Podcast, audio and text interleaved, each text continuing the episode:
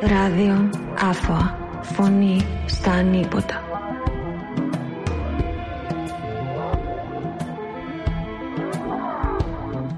The point, let's say, of this uh, event is uh, to fill in a gap, um, a gap that we feel has existed within the Cypriot LGBTQI plus movement uh, from its onset. very few events are like that. um, celebrate both, you know, this um, darkness that has existed um, and this repression that a whole group of people have been through, but also at the same time exalting them and celebrating them. We are queer and we will uh, tear down these walls. I mean, queerness is subversion. Some of us are, are refugees. Some of us are migrants. Um, some of us are, are internally displaced. Um, all of us in these groups are, are workers. Hello, I am Panix. We are on Radio Afoa. This is our third episode. Uh, together with us, we, ha- we have uh, Theo and Alex from Queer Collective and Erman from Queer Cyprus. We're going to talk about United by Pride, which is happening on the 17th of June, uh, Saturday, next Saturday. Uh, I will directly give the the microphone to to our guests to to talk to us about what they're organizing and what they have prepared for this year's United by Pride March. Alex? Uh, thank you. Uh, thank you for inviting us, first of all. Uh, so, as you correctly said, it's on the 17th of uh, June. Uh, it will start uh, at 6 o'clock with two parallel marches from Kuğulu Park in the north and Platia Eleftherias in the south. it will end in the buffer zone. The two marches will, at the same time, finish in the buffer zone. And then we'll have a, a party that follows with a few performances and two DJs, and then following that there will be an, a follow-up after party at Slip in the south. So this is the second edition, the second time this is happening. Uh, since uh, last year, it was uh, there was a good turnout. It was uh, quite a successful event, we believe, and there was a, a much bigger turnout than expected. Uh, the goals were. I, I would first have to say that uh, there are there is a number of organizing teams. It's Queer Cyprus Association, it's the Queer Collective, it's LGBT Filipinas, uh, LGBT Africa, uh, the LGBT students and allies of the University of Cyprus, the LGBT Society of the European University Cyprus, and uh, LGBT Diaspora. So the um, the point, let's say, of this uh, event is uh, to fill in a gap, um, a gap that we feel has existed within the Cypriot LGBTQI plus movement uh, from its onset. It's the first one that is co-organized from um, members of the community from both sides of the island, as well as other groups, refugee group, groups, migrant groups, and university students as well. Uh, the let's say the goal of this event is to show that as a community we're also part of the process of the peace process. Uh, we want uh, a reunited Cyprus, and that's why we're there. And uh, it has a very different uh, nature to the prides happening in the north and south. It's intended to be um, an initiative, a grassroots initiative, uh, with um, the goals not being uh, specific policy changes in either the north or the south, but in building up uh, a community across the island and making this work. And I would like to also start with thanking to host us uh, in your podcast. And I think well said. I just I can just say that uh, it's really important for us this day because I believe uh, people living in the island put so much hope and belief on the leaders to solve the Cyprus problem, and it's mostly the man, this cis- cisgender heterosexual man, expected to bring peace in the island, where we actually have a clear statement. It's the queer community uniting. Uh, it's gonna be the second time, but actually our solidarity it's been many years together and this was a dream for us to have a united pride not a separate one and we are actually dealing with these challenges the barriers the the walls in the dividing us and challenging this with our clear statement we are queer and we will uh, tear down these walls. So um, yeah this is also a message that we would like to send. Well said from both. Um, I, I, also want to thank you for for hosting us. Um, what can I add? Um, I just want to reiterate that uh, this is a, a grassroots, self-organized, self-funded uh, event. Uh, there's no funding from anyone. Uh, every single penny that has gone into this has been uh, raised from uh, various events that we have hosted, um, and out of pocket, at least for the first edition. Um, so yeah, I think I think it's really important to to send this message of the the communities, uh, the queer communities that exist on this island, coming together and and being able to show physically uh, the, the, solidarity that that exists or that should exist. Um, and I think it's a very very important message uh, to send uh, because it's it's one of intersectionality. Um, I mean, we're not just queer. We don't only have issues of um, discrimination in every aspect of life. Uh, but you know, we, we also want peace. We're uh, some of us are are refugees. Some of us are migrants. Um, some of us are, are internally displaced. Um, all of us in these groups are are workers. So it's um, it's really not a singular um, direction. Uh, that's so interesting what you what, what you guys are saying, and actually, uh, you you have opened like a series of, of, of issues here. I would like to ask you, uh, how has uh, your cooperation been so far with with different uh, queer communities that you, Alex, uh, have mentioned? You've mentioned LGBT diaspora, LGBT Africa uh, and other organizations. Uh, how has your experience been so far of like bringing together these different queer communities of the island of Cyprus uh, with obviously with the goals of of putting the message forward of queerness and also of like bridging of, or breaking let's say the wall the, the different walls that surround us. Uh, so I would like to ask you from your perspective, from both in the north and in the south, in your work so far as organizations, how, how has this experience been? Thank you for the question. So, in my experience, it has, at least from organizing this event, it has been clear to me. I, I would say that, at least from my point of view, that it has shown me that we definitely have, as locals, a lot more privilege than other participating teams. It has been quite difficult actually to contact other communities. Uh, especially, we had uh, we really needed to put in the effort to approach uh, the African community, the Filipino community, because they're so cut off uh, really from the rest of society. They work much longer hours than the average Cypriot does because they're doing all the donkey work for everyone.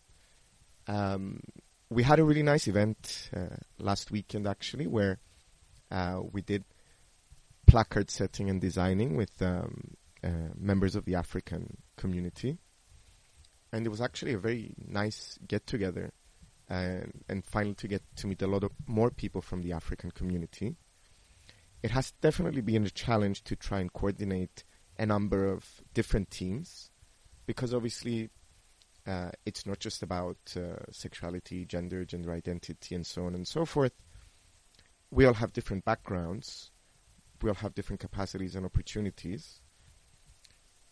And uh, we even have uh, the diaspora, as I said, that's participating, which is even more, which is even harder uh, because they they live abroad and we basically have met virtually online in order to organize this. And in general, uh, I won't lie, it has been a challenge for like months to get everyone organized and coordinate. But I believe we've we've had a good cooperation. We've had past events. The easiest part was actually coordinating between uh, Queer Cyprus and Queer Collective, which are uh, which comprise mostly locals, for obvious reasons that I think I have covered before.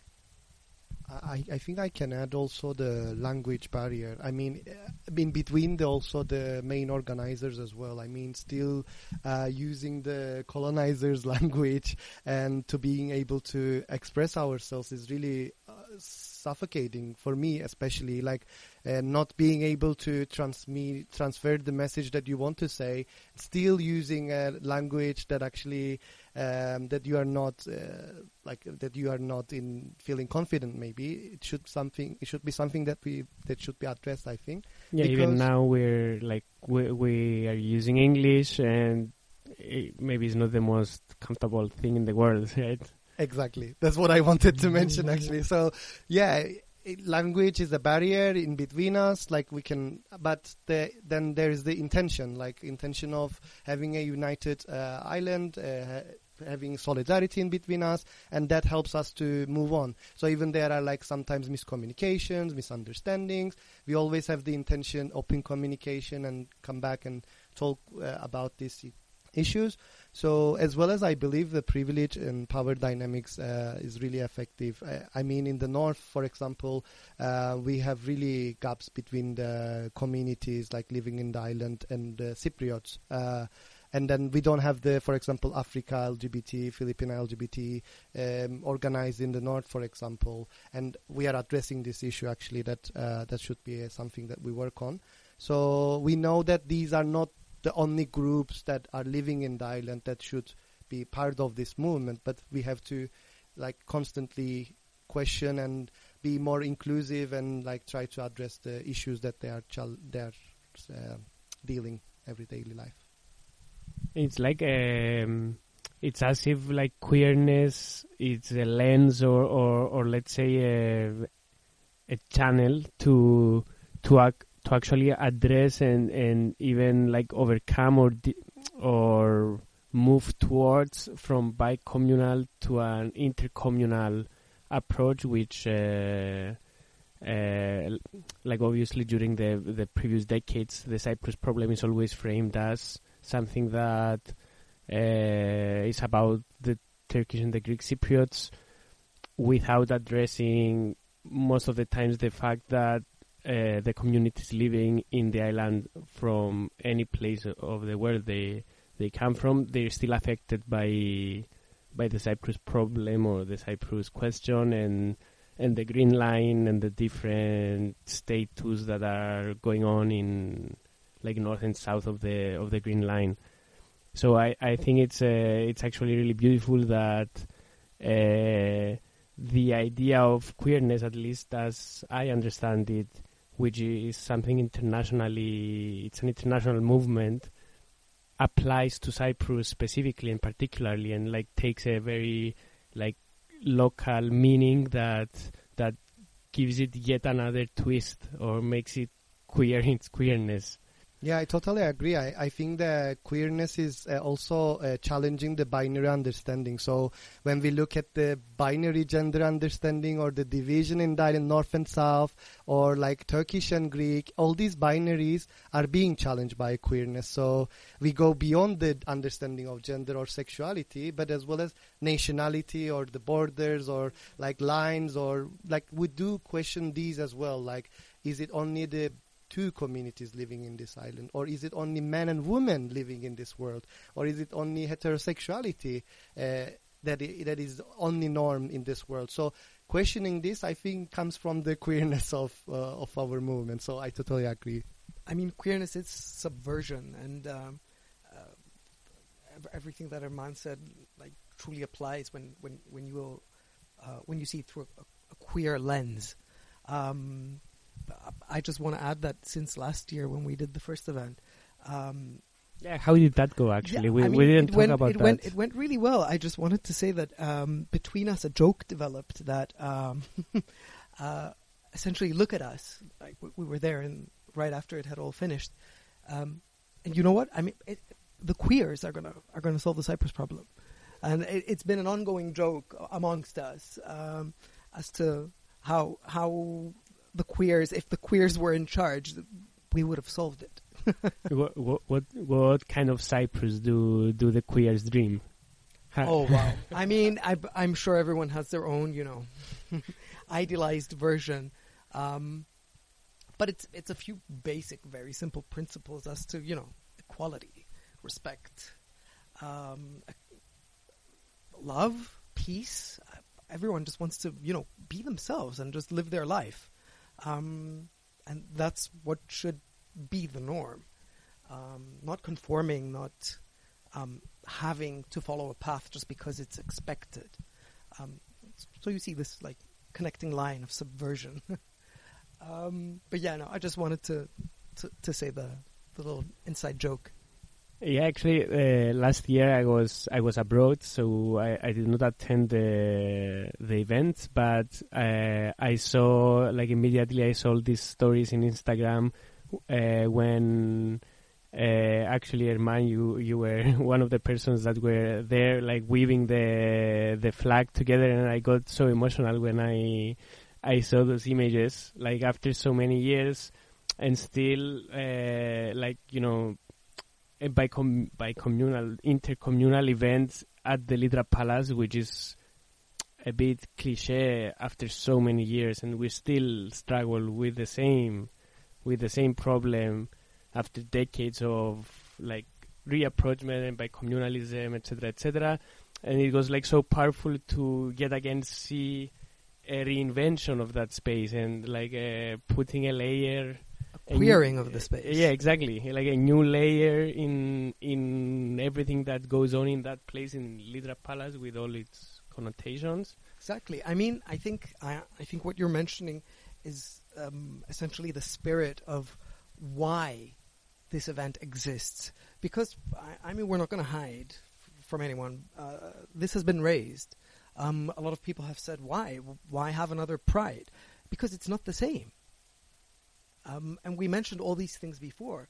Um, the self-organizing, the fact that it's self-funded, the message it seeks to send, and the actual physical presence of of of, of the queerness from all these communities coming together. That's that's the power of it. That's what makes it different. Um, and I think there is enough space in Cyprus for three prides because a lot of people say two prides, but there's three prides. There's one in the north every year on the 17th of May. Um, there's uh, the one in the south, uh, uh, the Cyprus Pride, um, and there's United by Pride, which all three have their own, uh, you know, special character. We had this joke the on the 17th of May, two three weeks ago at the Pride in the North. A friend said uh, we need as as many prides as armies in the island. So there's still, if there are six armies, then there's still three more prides to go. Yeah, we are considering to have one in Famagusta actually, and the mayor already contacted us, so we might do that next year. we Nice need one. volunteers though. That's an important issue. Uh, yeah, how is that going? Like uh, you've mentioned self-organization. Uh, I know that uh, many prides in the world uh, they're maybe too commercialized, depending on what each one of us believes, of course. But uh, it's actually a really it's a trademark of United by Pride. The fact that there are no sponsors, there are no like political institutions backing this up. How, how, how is how has this been? How difficult or easy or beautiful? How how did you live through that? I guess also you had to to deal a lot with with the UN.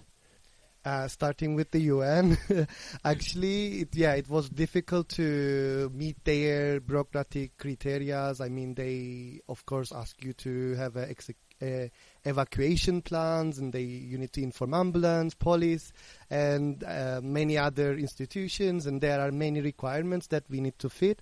Uh, it's just a peaceful demonstration, but eventually it becomes a, a strategizing uh, an event that is like in every single step that what we will do and what will happen, and we need to foresee this.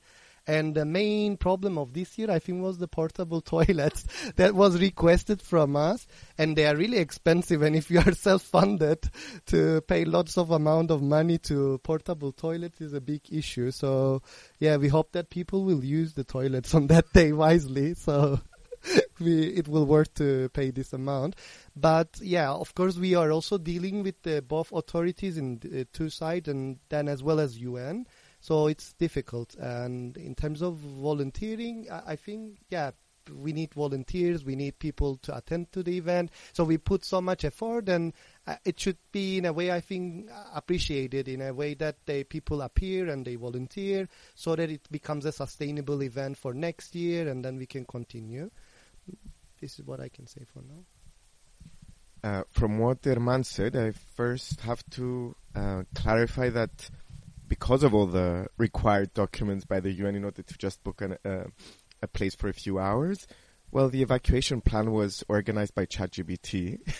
so, um, you know, if if it needs to be evacuated, if if there's fire, the audience needs to know that a computer is leading them either way.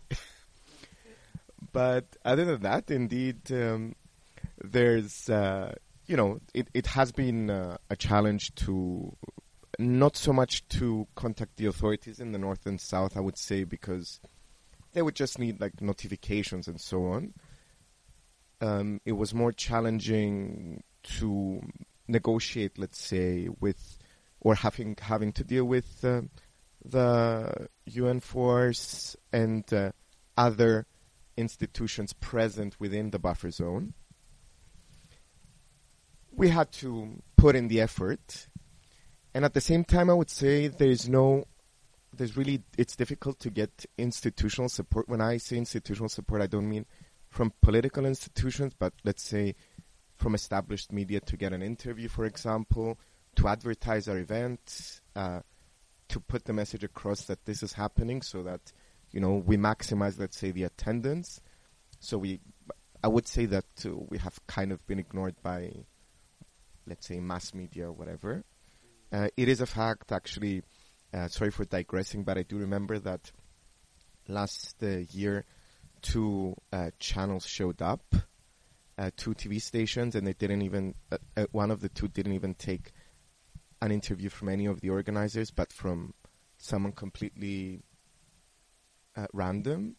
they didn't really, and, and, I mean, there was another protest on the same day elsewhere in southern Nicosia which had very little attendance, and they uh, literally gave them uh, six, seven minutes into reporting, while they gave us basically half a minute uh, on the on on the news. I mean, and um, all the other channels. I, am talking about the channels in the south. Uh, I don't remember how many stations came from the north. Um, so because exactly of this uh, format of uh, really being organized by us as volunteer groups, it has been uh, difficult to put the message across that this is happening. And uh, we do hope, though, that the attendance next week will be great. Um, we are trying our best to get through free media, like social media.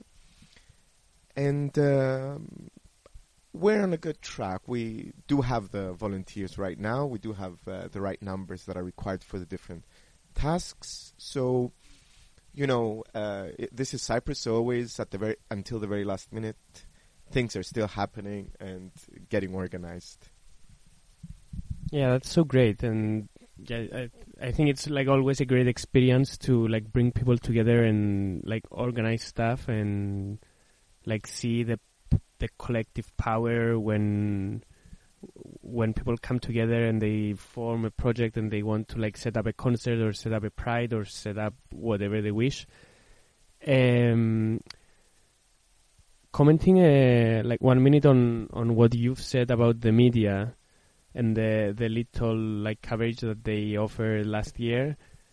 Uh, I think it's interesting to to see that uh, like this year's uh, Pride by Accept, for example, they they, were uh, sponsored by CYTA, which is like the state uh, communication like company, and and it's interesting to think uh, like um, like in what terms and why do uh, like LGBT issues become uh, visible or not, and in, in in what terms and what institutions, either financial or economic or political, choose or choose to not give visibility to to LGBT questions or let alone queerness, which I think is is not such a sexy term, let's say for Well, um, okay, there was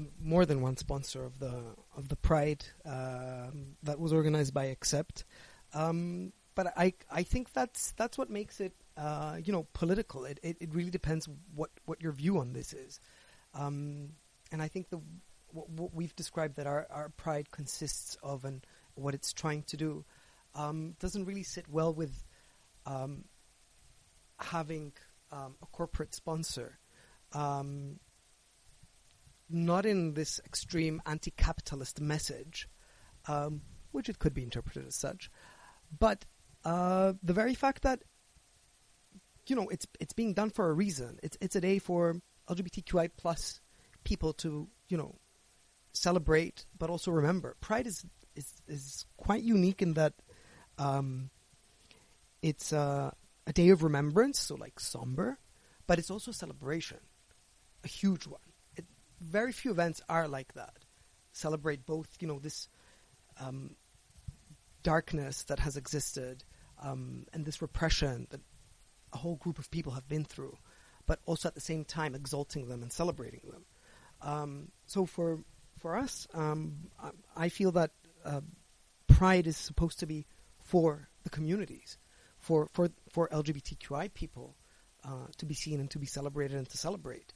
Um, and not an opportunity for a corporation to advertise itself. I mean, if they wanted to, they could have just handed over the money and not have requested to be on every poster.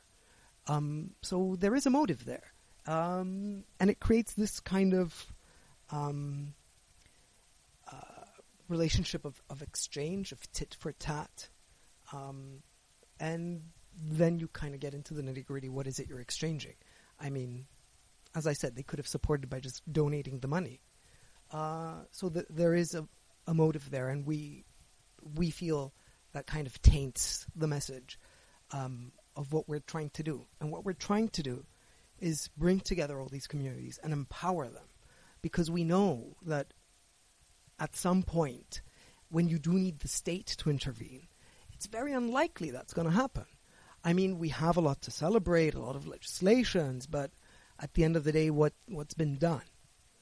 Um, and I'm I'm not trying to you know uh, discredit everything that has been achieved, uh, but it's as important to have legislations as it is to enforce them.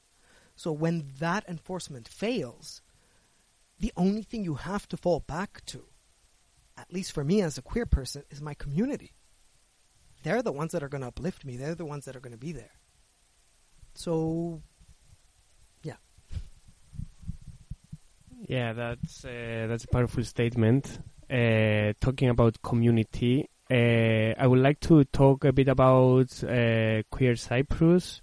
If I'm not mistaken, it is the first organization in Cyprus that was formed to defend the rights of LGBTQI plus persons. Uh, it was formed in 2007, if I'm not mistaken, as Initiative Against Homophobia Erman, how um, how do you evaluate the the action of of your organization, uh, at least as long as you've been a member, and what are the challenges that you have faced all these years in in in your struggle? Um, I think Queer Cyprus, yes, they, it was established in 2007, but there was gay liberation movement, I think, by Modinos uh, before in like in 90s. Um, but for the northern part, I think it's the first initiative that gathered. Um, the main intention was to decriminalize homosexuality, which was done way before in the southern part, but we had to struggle until 2014 to decriminalize homosexuality and then later on we had like um, discussions actually. As theo said uh, previously like decriminalizing something or legalizing something or having like legislations does this really if if, it doesn't effectively apply does it really benefit the community that is being discriminated? This was one of the questions. So we had many activities targeting the society like uh, also the media um, professionals. Like um, to train them, to like also the teachers. So we were like working more on the profession, like towards the teachers, media professionals, to disseminate our message, to have an amplifying effect in in the within the general community. This is what have been done until now. Um, now we are also focusing on the resilience of the movement after COVID-19 and all this economic crisis that we are being affected by this Turkish lira and euro currency and also the elections in Turkey. Like it's being, it's really affecting the community in the northern part. And we are working on the resilience of the movement um, because of that. And uh, I mean, we also managed to have uh, hate speech criminalized in 2021. Um, but also that is not being effectively implemented. We have lots of online hate comments, and police is not um, effectively investigating these um, crimes. We know that after three years later, the first uh, case brought to the court, and we don't know the decision yet. And they are really hateful messages. I mean, there are like uh, really threats as well that police is not immediately acting and uh, like finding this um, people. Uh, on the other end, we know that in other cases they would immediately find these people and bring them to the court. So, and another unique challenges that we are having, I think, is that we are not a um, place where international mechanisms can really monitor. So it's a place where you can do anything you want. You, there's many human rights violations, but whenever you want to bring this to the international arena, your your voice is not heard because it's not a recognized state. I mean, I'm not saying that let's recognize the state, but at the same time, we need to acknowledge there are communities living there, there are human rights violations, and um, Turkey has an effective control, but Turkey is not taking responsibility. Republic of Cyprus saying that it's not my controlled areas, so it's an area which is, you know, we are struggling to with the authorities as well as with international communities and daily life um, problems as well. And in that sense, also we have a high increasing conver- conservatism because of the Turkey's uh, influence and racism as well. Um, yeah, this is more or less what we are dealing actually. So it's a kind of a intersectional uh, discrimination that is being uh, going on in the north. And um, as as uh, queer organizations, and this question goes to all of you. Uh, how how do you evaluate the fact that like over the last years we've seen an increase in violent incidents, violent crimes, uh, both against uh, uh, LGBTQI plus persons, but also against uh, person uh, migrant workers or uh, last week we were uh, we, we we witnessed the the incident in Ayia Napa against a Turkish Cypriot girl. Um, what do you think about about the political moment that that we are traversing right now? What do you think should be done or could be done in order to protect our communities from from fascism and racism? So I just wanted to add something to the previous question that we need to worth. It's worth noting. It's that the first pride on this island, uh, it didn't happen from Cypriots on either side of the divide. it was uh, lesbian Filipino domestic workers that organized the first Pride, and it's worth you know giving credit to them. When was that? If I'm not mistaken, 2006 or five, 2005. Yep. So much much earlier than either side by It, Cypriots. it was very impromptu. There were some pride flags, and suddenly there there was a group of of lesbian uh, Filipinas, um, and they were just marching through through Ledra Street with with pride flags. Um, so yeah, a little bit of history. Thank you for the lesson. um, okay, so with this question, I would first have to say that this question exactly shows what we're trying to do because of all the intersections. Because you just talked about uh, a, a racist incident, two racist incidents that happened in the last couple of weeks. Uh, we are working with uh, migrant groups and refugee groups that are also part of the community, so they face multiple uh, types of discrimination for a number for the different identities they have. And fact of the matter is that today, the rhetoric out there has a knock-on effect. Uh, for example, I'm more qualified to talk about the South, of course.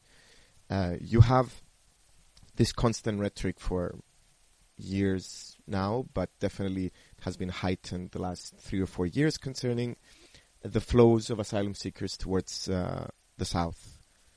Uh, and this has a knock-on effect in uh, building up uh, this movement of uh, discrimination in all other aspects of uh, of social life when it comes to minority groups, because you start off with one group and then you start hitting the next and the next one. Now, this, the reason why it happens, it's deflection.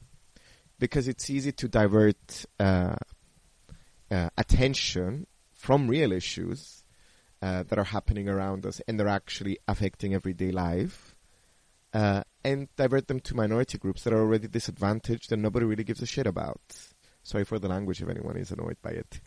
Uh, so, uh, it's catchy to talk about three um, asylum seekers that were fighting in Ledras um, over something minor or that they might have uh, committed petty crime. It's catchy to talk about that, but it's not catchy to talk about widespread corruption, for instance, or for, um, I don't know, having, um, um, maybe I'm going too far back, but our previous, like in the South, our previous uh, Deputy Attorney General, he was imprisoned for corruption offenses and so on and so forth, and now he's practicing the legal profession normally, you know, because these things are normal. Um, Cypriot society, or at, at least um, I'm talking about the South right now, they have uh, gotten immune to all of these things happening around them. They accept them as the norm, that it's uh, what this is happening, this sequence of events is okay, uh, as long as we, you know, kick out all the immigrants, uh, you know, silence all the gays. Um, and this is, I think, uh, these are all interconnected issues in that there is um, a political class and there is uh, a supportive media behind it that is trying to uh, turn attention away from actual issues that are affecting both the majority and the minorities, and they're just pitting the majority against the minorities. Um, uh, because this is, you know, this is great. This is, uh, this, you know, has caught on. But um, I, am not uh, a person who would say that uh, Cypriots are inherently uh, racist or whatever, because um, I, I hear this a lot. There's uh, no human is born a racist, for example. No human is born with a prejudice. Like, uh, uh, I'm in favor of the blank slate theory that everyone is born uh, with their brains being a blank slate, and when you have an education system, a, a media system, a political class that is reinforcing these narratives, obviously it's going to rub off on children, on teenagers, and adults. What what is being a queer in Cyprus? How would you define that? Like, how, what is uh, the experience of of the Cypriot queerness? And when I say Cypriot, I don't mean Greek or Turkish Cypriot. I mean the the embracing experience of of being a queer in this island with its particularities. difficult question. But I would say, as being an island, I think we had lots of people visiting this island, staying here, living, coming back, and I mean like also this whole tribes and every empire that came and gone and still are coming and going. I think we has we have a huge um, diversity in this island. That's that's something that we used, as uh, Alex said, that as a threat, as something that we should use as a catchy slogan to hide some important issues. But I think that's our um, this diversity is the is the queerness of the island. And when when we go back uh, to all these cultural differences, all these um, ethnic differences, everything that we had in the past, I, I think it's it's really important to address them, not as a threat, but as a uh, I don't know how to say it, richness maybe, um, because uh, when you go to like more like historical archives and everything in the past, which is not taught in the classes, we see like hammams being a cruising areas for gay community, for example, or we know that there were like uh, singers who are well known by the communities. They were open queer uh, singers, and they actually known by the communities. And um, they also taking part in the peace movements and as, as well as um, uh, anti-fascist uh, demonstrations, but these are not taught in the classes. So I think being queer in this island is going back to these archives and bringing these uh, invisible voices or like these people's stories in order to show that this is what the history is told in the class is not the real history that we had and we are having now actually and uh, as as United by Pride, we are doing that as well. Like this is not only two communities in the island; these are not the only queers in the island. We are we are in diversity, coming together and showing our differences actually. And difference is not always uh, this beautiful thing. It's actually a good point because many times, like this discourse on peace and like reunification tries to stress the commonalities or like how similar we are. But what you're saying it's also important, like stressing the difference. It's also a strength. Sometimes it, it doesn't mean that differences uh, are always uh, uh, like should be used in the way that Alex described in how corrupted politicians or the corrupted media uses differences in order to create like hate. Exactly. Yeah. I mean, the difference that also we are t- talking about this when we organize United by Pride. We are not trying to create a homogeneous LGBTI movement that has just one message out there and everybody agrees and you know like there is this uh, let's get into diversity, these beautiful words, and ignoring that the fact there are differences that uh, as groups or as individuals as well, as well as like classes and everything plays role in uh, creating these differences or uh, already we need to address them instead of like trying to bring them and equalize them in that sense. Um, yeah, I feel that's what I understand from equality as well. I, I don't get that uh, as like everyone is equal is like everybody is same, you know. So yeah, I think it's important to highlight that. I mean, uh, listening to to what Erman said and you know what you posed, um, I just kept getting this flash of a word at the back of my mind, like assimilation. It's um, uh, you know that, that that's not the answer, um, and uh, you know take it or leave it, but I don't think um, that every gay person is queer. I don't think that every lesbian is queer. Um, I think queerness itself is that subversion that we talked about. Um, I think is the recognition of this false narrative of assimila- assimilation.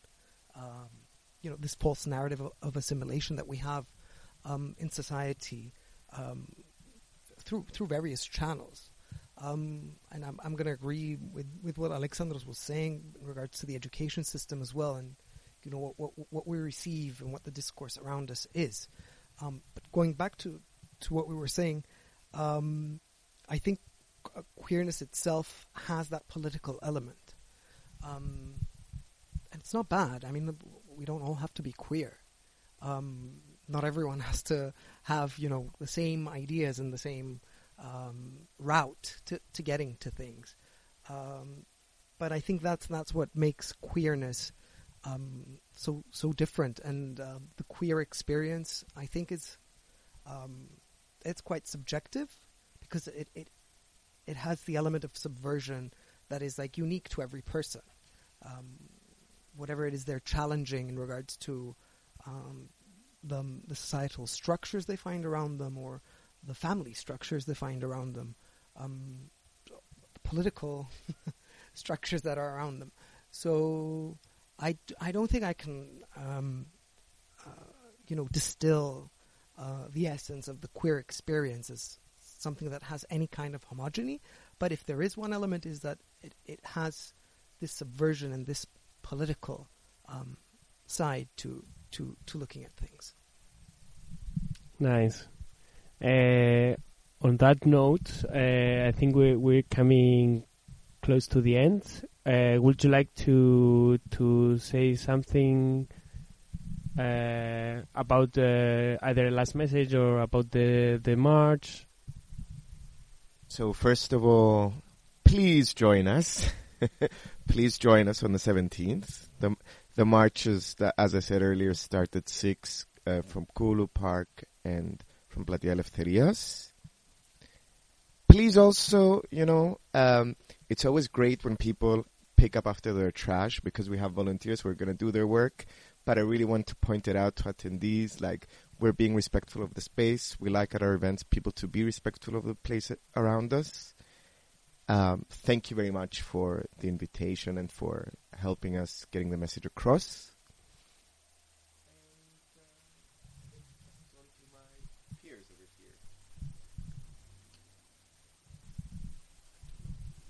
I would like to also start with thanking to provide us to this space and yeah we are all excited I think for 17th of June and yeah we expect people to come and show solidarity have fun protest and remember uh, actually that uh, we are queer and we will tear down the walls Thank you. Um, I, I'm not sure if anyone mentioned it, but we are marching from the two locations in the Nicosia towards Ledra Palace. Um, the UN buffer zone that Alexandros mentioned. Uh, and uh, yeah, we'll have um, uh, a lot of uh, festivities, um, performances, and uh, then we'll we'll be having our after party. So, come. That's great. We're really looking forward for it. Thank Uh, thank you for, for coming and thanks for the really nice conversation.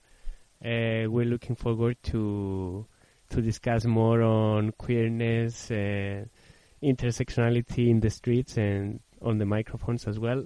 uh, so yeah, thanks for coming and see you on the 17th.